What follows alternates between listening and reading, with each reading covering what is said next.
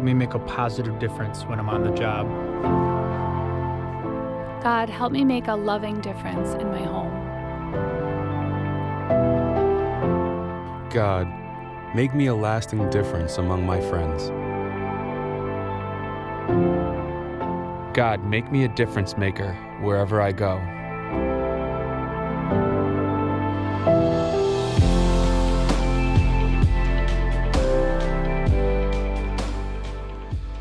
Jesus is the difference maker. And if I say that I follow Jesus, then I follow in his footsteps where Jesus empowers me to become a difference maker. Uh, and by difference maker, I mean one who makes a positive difference by bringing the transforming love and wisdom of Jesus into everyday life and relationships. And you may be saying, How? How do you do that? How can I become a difference maker? Well, that's what we'll be discovering over the next five weeks as we study the Old Testament book of Daniel. The book of Daniel is not written by Daniel, it is about Daniel's amazing life and history shaping difference making. Uh, so let's start with the first words of the book of Daniel, chapter 1, verse 1. In the third year of the reign of Jehoiakim, king of Judah, Nebuchadnezzar, king of Babylon, came to Jerusalem and besieged it. The Lord delivered Jehoiakim, king of Judah, into his hand, along with the articles from the temple of God, which Nebuchadnezzar carried off to the temple of his God in Babylonia. Interestingly, uh, the first words of the book of Daniel are not about Daniel and his difference making, the first words are actually about the hardships that could have formed Daniel's excuse for why he would not be a difference maker. Here's the situation. Uh, while Jehoiakim was king of God's people in the tiny nation of Judah, the only world superpower invaded and uh, just took over Jerusalem and Judea. Uh, Nebuchadnezzar had done takeovers like this before, and so he had some customized way of uh, assimilating conquered nations into his vast empire. You read about one of them in this text, where uh, Nebuchadnezzar would raid the temple of a conquered nation and uh, crush their gods. Nebuchadnezzar would uh, say, I am your God now. Watch me as I destroy uh, this idol that would not save you. So now you worship me and my gods. But in Jerusalem, Nebuchadnezzar entered the Hebrew temple and was shocked to find that there was no image of the Hebrew God uh, to topple, there was no statue to destroy.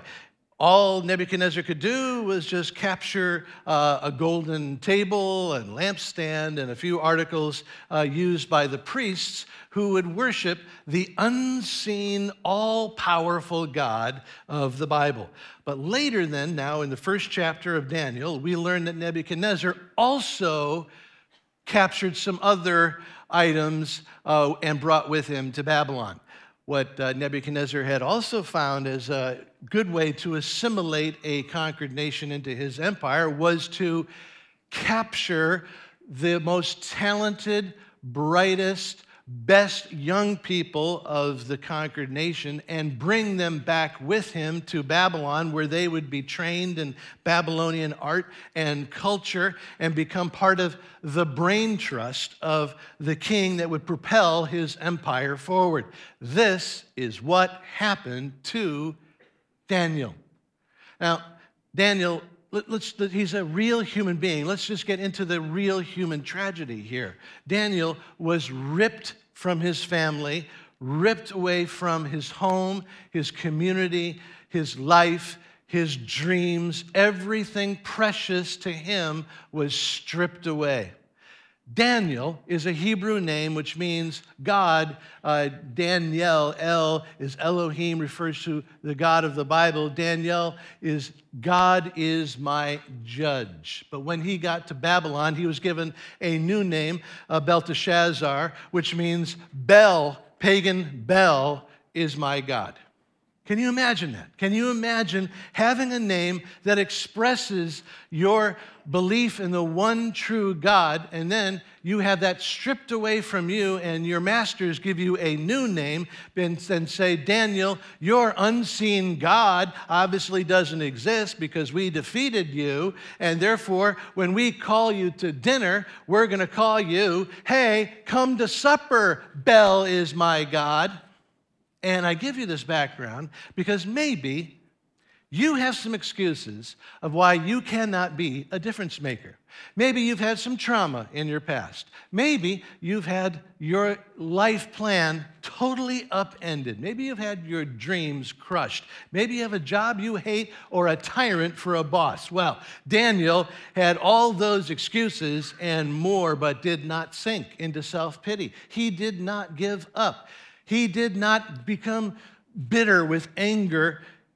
He instead looked, as soon as he got to Babylon, for opportunities to be a difference maker. When Daniel was thrown into Babylon University, he didn't moan and groan. He determined to be the very best student that he could be. When he was thrown into Nebuchadnezzar's advisory council, uh, the king's council as a wise man of uh, Nebuchadnezzar. He didn't gripe and snipe, he looked for opportunities to make a difference. Where did Daniel get this encouragement from to be a difference maker? Well, he got it from God's word, specifically from the prophet Jeremiah. Now, this is where if I'm to lose you today, this is where I'm to lose you. This is where uh, you could just start to daydream. So I'm to ask you to keep tracking with me, okay? Okay. I mean, I, I, you, know, you, weren't tracking, were you? I, okay. Uh, all right.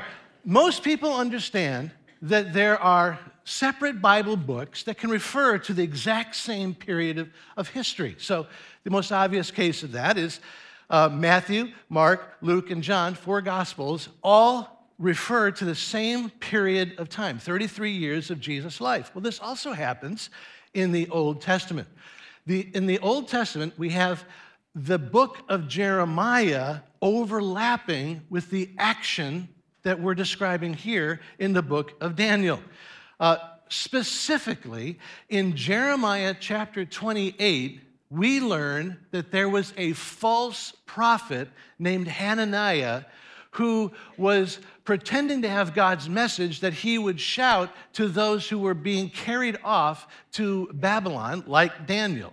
And this, uh, this message from Hananiah goes like this Don't worry, captives. God will soon crush Babylon. Don't intermingle with those Babylonians. Stay separate, keep your distance, and just pray God's judgment upon Babylon. And soon, Babylon will be crushed. Hananiah was a false prophet, and God considered his message so toxic and dangerous that God did something very unusual. He actually pulled the life plug out of Hananiah's life. Poof, he died. Which uh, I don't know if it's an encouragement for you, but it's an encouragement for a preacher to make sure that, you know, I checked over this again just to make sure. Uh, so God took Hananiah off the scene and then sent Jeremiah with his true message to his people going into captivity, people in Daniel's situation. Are you ready? Jeremiah chapter 29, verse 4. This is what the Lord Almighty, the God of Israel, says to all those I carry into exile from Jerusalem to Babylon Build houses and settle down, plant gardens and eat what they produce. Also, seek the peace and prosperity of the city to which I carried you into exile. Pray to the Lord for it, because if it prospers, you too will prosper. Yes, this is what the Lord Almighty, the God of Israel, says Do not let the prophets and diviners among you deceive you. They are prophesying lies to you in my name. I have not sent them, declares the Lord. Do you hear this? God's message is don't Don't separate yourself from the people in Babylon. Build houses, settle down. God says, by all means, intermingle. Get to know the Babylonians and love them as your neighbors. God says, be a blessing. Work for the prosperity of this community that I am putting you in. And notice what God tells them to pray. The false prophet told them to pray against Babylon. God says, I want you to pray for Babylon. The false prophet says, pray down God's judgment upon Babylon. God says, you pray for peace. Pray that I would bless Babylon. Seek peace. Seek the prosperity of the city that I am putting you in. Do you know what God is saying? God is saying to his people, be a difference maker. Be a difference maker in your community. And this is what Daniel dedicated himself to do. He rejected the false prophet and he dedicated himself to what God's word said. He became a difference maker. And we have to do the same thing. We have to reject that false teaching that says, separate church from the unbelieving world. Make sure you don't intermingle with people who don't know God. Run from secular culture. Hide in the church. Pray down God's judgment on society. Pray against the city and everybody in it. This is false teaching. Don't believe it. Now, God commands us to do the opposite. Like Daniel, we are to respond to God's word calling us to positively engage in our community, to engage in our cities, to engage in our schools, in our workplaces, in our government, in our entertainment industry, in the financial district, everywhere. Becoming a positive difference maker means that I must be positively engaged in this world. Now, you could say that is Daniel's first lesson for us on how to become a difference maker. Like Daniel, I must learn my culture. I must know its needs. I must love the people in my part of the world. And before this message is over, we're going to get an example in Daniel's life of how he positively engaged. And we'll find that in Daniel chapter 2. But before we get there, back to Daniel chapter 1. Uh, because Daniel now demonstrates a second lesson on how to become a difference maker. This is Daniel chapter 1, verse 3. Nebuchadnezzar ordered this guy, I can't pronounce his name, chief of his court officials, to bring Daniel and his uh, Hebrew friends into the king's service. He was to teach them the language and literature of the Babylonians. Nebuchadnezzar assigned to them a daily amount of food and wine from the king's table, but Daniel resolved not to defile himself with the royal food and wine. And he asked the chief official, uh, for permission not to defile himself this way. But the official told Daniel, I'm afraid to let uh, you do this because my lord the king has assigned this food and drink. Why should he see you looking worse than all the other young men your age? Uh, the king would have my head because of you. And Daniel said, Please test your servants for 10 days. Give us nothing but vegetables to eat and water to drink. Then compare our appearance with that of the young men who eat the royal food and treat your servants in accordance with what you see. So he agreed to this and tested them for 10 days. At the end of 10 days, they looked healthier and better nourished than any of the young men who ate the royal food. Now, before I draw an application here, let me just admit the truth. The truth is, biblical scholars don't know exactly what it was about the food and wine that was defiling or displeasing to God. The best explanation is probably uh, it's that repeated phrase how this food and wine comes from Nebuchadnezzar himself and from his table. As we'll read on in Daniel, Nebuchadnezzar was fond of using mind games to promote himself as a god to be worshiped. And my guess is that Daniel refused to receive anything that implied that he would worship Nebuchadnezzar as his God or be lured into some manipulative way of dishonoring God uh, through temptation. All we know for sure is that receiving the food and wine from the king's table was displeasing to God and therefore defiling to Daniel. It was, it was going across a line, and that's the point. The point is that Daniel had lines he would not cross in his quest to be a difference maker in his culture. Daniel was a difference maker who had convictions about what he wanted to do to bless Babylon and what he would never do as a difference maker, which is Daniel's second truth, second lesson about becoming a difference maker.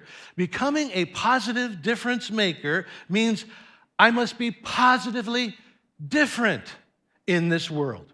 The question I need to ask myself is Am I different enough in my world to be a difference maker in my world? Now, notice that being a positive difference maker means being positively different. And I emphasize this because some of you I'm speaking to, you're different, all right. the goal, however, is to be different in a good way.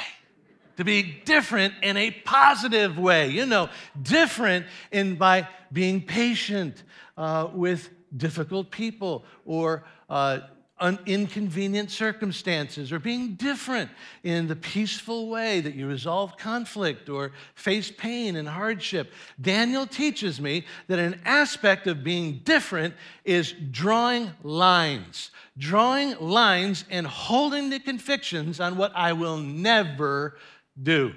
To be difference makers, Christ followers need to draw lines on big issues but also be smart enough to realize that being different includes drawing lines on smaller issues. I remember four different convictions, different commitments that I have made at different periods, different points in my life. I remember being in middle school when my friends were all discovering four letter words. And uh, believing with great conviction that this made them very grown up and very cool. But it was not for me. I wanted to please God with my life. And so I drew a line in my heart in saying that there were certain vulgar words that I would never use, and I never have. When I was in high school, um, I was constantly around people at school or at my part time job at the Trumbull Mall uh, who were constantly referring to Jesus, and not in a good way. They were often referring to God and using God as kind of an exclamation point God this and God that.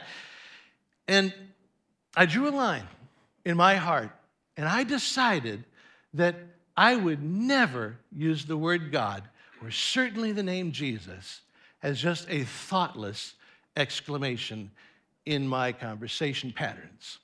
And I never have. In college and in post college, of course, you know, uh, a lot of my uh, single friends got really heavy into dating scenes with lots of physical intimacy. I had long ago, drawn a line that I was going to save myself uh, sexually for marriage. But even some of my single Christian friends would go way up, way and over that line of physical intimacy in their relationships with lots of ugly consequences. And so I drew a line in my heart. I drew a line that I did not want to get super involved in my dating relationships. And I drew a line that I would not kiss a girl until I was ready to propose to her. And the first girl I kissed at age 30 was my wife, Jen. And then I got married. Yeah. And then I got married and saw a lot of my married friends just let themselves go physically after the wedding. And I determined in my heart that out of love for my wife, I would stay in peak physical condition and remain ripped in abs and, and why are you laughing? What is the. And God and I decided that three out of four commitments is not bad. And I, yeah, right. Isn't that good? Yeah. Jeremiah says that junk food, two four letter words, I don't need to worry about. So, uh, do you understand what I'm talking about in terms of drawing lines? Do you understand the necessity of having some convictions in your life that make you different? I mean, do you draw lines that make you different enough to be a difference maker in your world? Out of his dedication to God, Daniel decided that he would draw a line over what he would never do and that made him different enough to be a difference maker. When it comes to spending time at the office, are there lines that you will not cross? When it comes to making your family a priority, are there lines that you will not cross? When it comes to the opposite sex, when it comes to expressing anger, when it comes to your language, when it comes to your entertainment choices, when it comes to your truthfulness and your self talk, are there lines? Do you draw some lines about what you will never do in order to do? The work of a difference maker. You must, you must become positively different in order to be a positive difference maker. Daniel did make a positive, world shaping difference. How? Well, let's give you one example here in Daniel chapter 2. One night, Nebuchadnezzar had a dream, and it was a doozy. It was not a nightmare that just kind of shakes you up for a few hours. This was a king sized nightmare that reduced Nebuchadnezzar to irrational panic. He was so unhinged by this nightmare that Nebuchadnezzar wouldn't talk about it. And so, in a fit of royal madness, Nebuchadnezzar demanded not only that his wise men and his advisory council interpret his dream, but that they tell him what his dream was.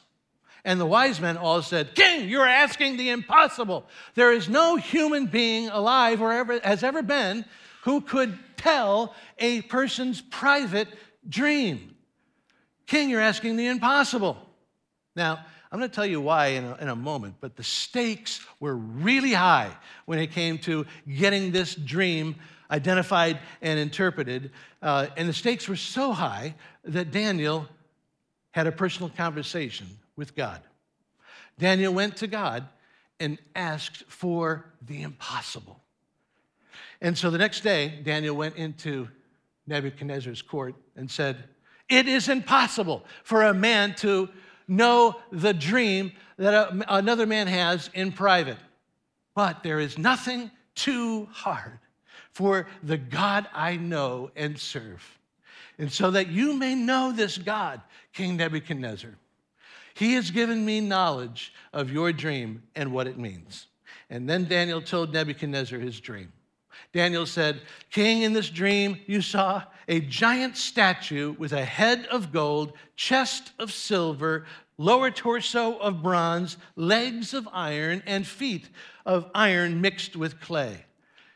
The statue to, stood tall and proud until suddenly a rock appears, a rock uncut by human hands. And this rock strikes the clay feet of the statue and causes the entire statue to fall and crumble into dust and blow away, gone forever. But the small boulder, that rock, grows into a mountain that fills the entire world. And Daniel says, King, God has given you a glimpse of what's going to happen in the future. The separate sections of this statue all correspond to different kingdoms, and so does the rock. The gold represents your kingdom, you and your kingdom, Nebuchadnezzar. And that's, by the way, why Nebuchadnezzar was so panicked and fearful because he could see that his face was on the face of that statue. The silver represents the kingdom after you, Nebuchadnezzar, and we know from the book of Daniel that the next kingdom is the Persian kingdom. And then there are two more human kingdoms, bronze and iron, before the coming of the rock, uncut by human hands. And Daniel says, King, this rock represents God's kingdom. It's a kingdom that will start very small, but will grow and grow and grow until it fills the whole earth. And this kingdom is God's kingdom that will never be replaced, never be destroyed. It is a kingdom that will last forever. Isn't this amazing? God gave Daniel insight so that he could be a difference maker who brought to Nebuchadnezzar, the most powerful man on earth at that time, the message of Jesus. Because we know who the rock is. Jesus is the rock, uncut by human hands. And I love the contrast between this rough hewn rock and those precious metals. The rock is the least valuable of all these materials because it's just the way God came to us in Jesus. He didn't come to us in royal robes and sparkly crowns. He came to us as a simple carpenter, ready to die as a criminal, to set us free and bring us into his eternal kingdom. What did Jesus say about his kingdom? Jesus said, My kingdom is like yeast in a lump of dough. It starts off small, but it grows and grows and grows until it fills the whole lump. My kingdom is like a tiny little mustard seed you plant, and then it becomes the biggest tree in the neighborhood as it grows and grows. And Nebuchadnezzar had an amazing reaction to Daniel's interpretation. The king fell face down on the floor and thanked Daniel for introducing him to the God of the rock who Daniel knew and worshiped. And what we know is that this was the first step in what would become a redemptive friendship between Daniel and the king that would eventually lead to the rescuing of Nebuchadnezzar's very soul. But I mentioned that the stakes were very high in uh, Daniel interpreting this dream. Uh, that's because in his irrational panic, Nebuchadnezzar declared that if none of his wise men could tell him what his dream was, then all of his wise men would be executed. So, by Daniel receiving the impossible from God and his relationship with God, he saved his co workers from death itself. You see, I don't know how tough your boss is, but Daniel had a really tough boss. I mean, when Nebuchadnezzar, you know, he was the kind of boss when he terminated his employees, he really terminated his employees. And the book of Daniel makes it clear that when Daniel asked God for the dream interpretation and First and foremost on his mind was his love for his coworkers. Daniel was a positive difference maker because he was positively engaged with a, a, love and friendship for his coworkers, for his tyrannical boss, for his city, for his community. And God the rock was able to give Daniel the ability to, to give the impossible back to his coworkers and his community. Daniel was a positive difference maker because he was positively different, and God wants the same for you, Christ follower. So this week, ask Jesus where you can start to bring his transforming love and wisdom into your everyday life and relationships. Jesus is the rock. He is the rock uncut with human hands. Jesus is the difference maker. Ask him, ask Jesus where he wants you to make a positive difference by getting positively engaged in your community, in your workplace, in your home, in your world. Ask Jesus where he wants you to draw a line so that you are positively different. Don't be an excuse maker. Starting now, let Jesus make you a difference maker in this world. We want to thank you for watching and listening to our sermons online, and we hope that uh, you will be inspired to live more like Jesus through these. Please check out blackrock.org for more information about our church. Know that you can subscribe to our podcast on iTunes, and also uh, know that you can give uh, to BlackRock and to our ministry through PushPay, through our mobile app, and on our website. Your uh, donations and your support of our ministry allows us to have uh, these videos online and for us to impact our community.